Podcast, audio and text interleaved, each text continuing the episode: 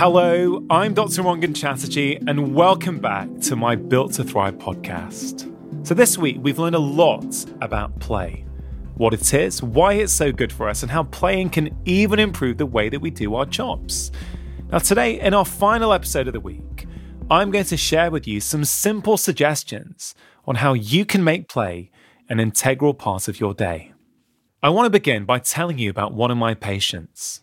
A few years ago, a 48 year old lady called Letitia came in to see me. She was a single mother. She wanted help losing weight. Now, she'd often come in with her daughter, who also was carrying excess weight, but there did appear to be quite a bit of friction in their relationship. Now, interestingly enough, they always had music t shirts on of some of their favorite bands, and Letitia had previously tried to go to the gym unsuccessfully. So I decided to suggest dancing.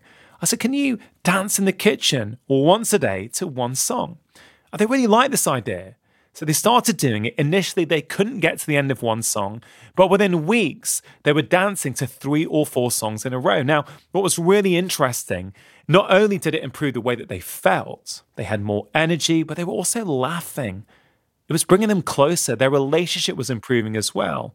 Now, that was the stimulus because a few months later, Letitia ended up joining Couch to 5K. She changed her diet, she ended up losing weight. But the story here is that what got her going was play. It was bringing fun back into her life and her daughter's life, which bonded them together and also improved their health. Now, what's true for those two, I think can also be true for you. So, what is it that might stop you playing today?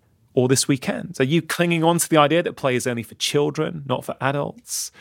Is it that you think about your to do list, work, chores, family commitments, general life admin, and think to yourself, I just don't have time for that?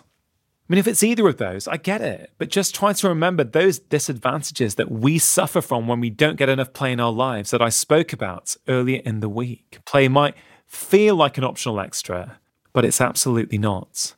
Now, here's the thing play doesn't need to take much time. Right, one of my favorite ways is to dance with my kids. I promise you, it's so simple. It doesn't cost any money at all. I'm a bit old school. I've still got a CD player in my kitchen, but often we'll just bang on the CD, dance a little bit around the kitchen, and then it's time for dinner. Right, just a few minutes makes me feel good, makes them feel good, and it bonds us together. Now, if you're stuck for a bit of inspiration, I want to run through a short list of ideas. Hopefully, one of them will inspire you. And if they don't, that's okay. Feel free to make it your own. You could play tag with your kids, grandkids, or friends in the garden or around the house. You could play basketball or football in the park or buy a net to play in your garden. You could get hold of a balance board and keep it in your house and jump on it every now and again throughout the day. Dancing, as I mentioned, set up a playlist of feel good music and dance to it regularly. Get a skipping rope, keep it close to hand, and every now and again, when you're taking a break, pick it up and have a little skip. Or if there's a ball in the garden, if you're lucky enough to have a garden, get outside and kick it. You could play something called Primal Tag with your children, which is a very simple game where each of you try and hit the other one between your knee and your hip. It's a lot of fun. It will use up a lot of energy, and it's something I would highly, highly recommend. Or you could do something a bit less energetic. You can maybe get a craft kit, do a drawing, or do some painting. I mean, this is not an exhaustive list. The key point here is that play is really, really important, but it doesn't need to take much time and it doesn't need to cost any money. So, to finish off this week, I want to give the final word to a man I've been quoting all week, Dr. Stuart Brown. He says that play is a fundamental survival drive for humanity, without which the long term survival of our species may be at stake. So, far from being just a bit of fun, play is really, really important. In fact, it's vital for our health. So, I'm going to ask you one last time this week have you had any play today? If not, now's the time. As ever, I'd love to know how you're getting on. How did you find the content this week? Did you enjoy it? What do you want more of? Please do feel free to get in touch with me on Facebook, Twitter, or Instagram.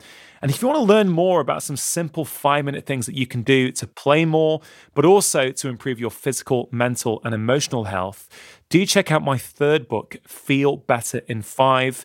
It's available all over the world, of course, here on Amazon, as well as in all good bookstores. And you can get it in a paperback, ebook, and as an audiobook, which I'm narrating. Please also do consider signing up for Friday 5. It's my free weekly email at drchatterjee.com forward slash Friday 5.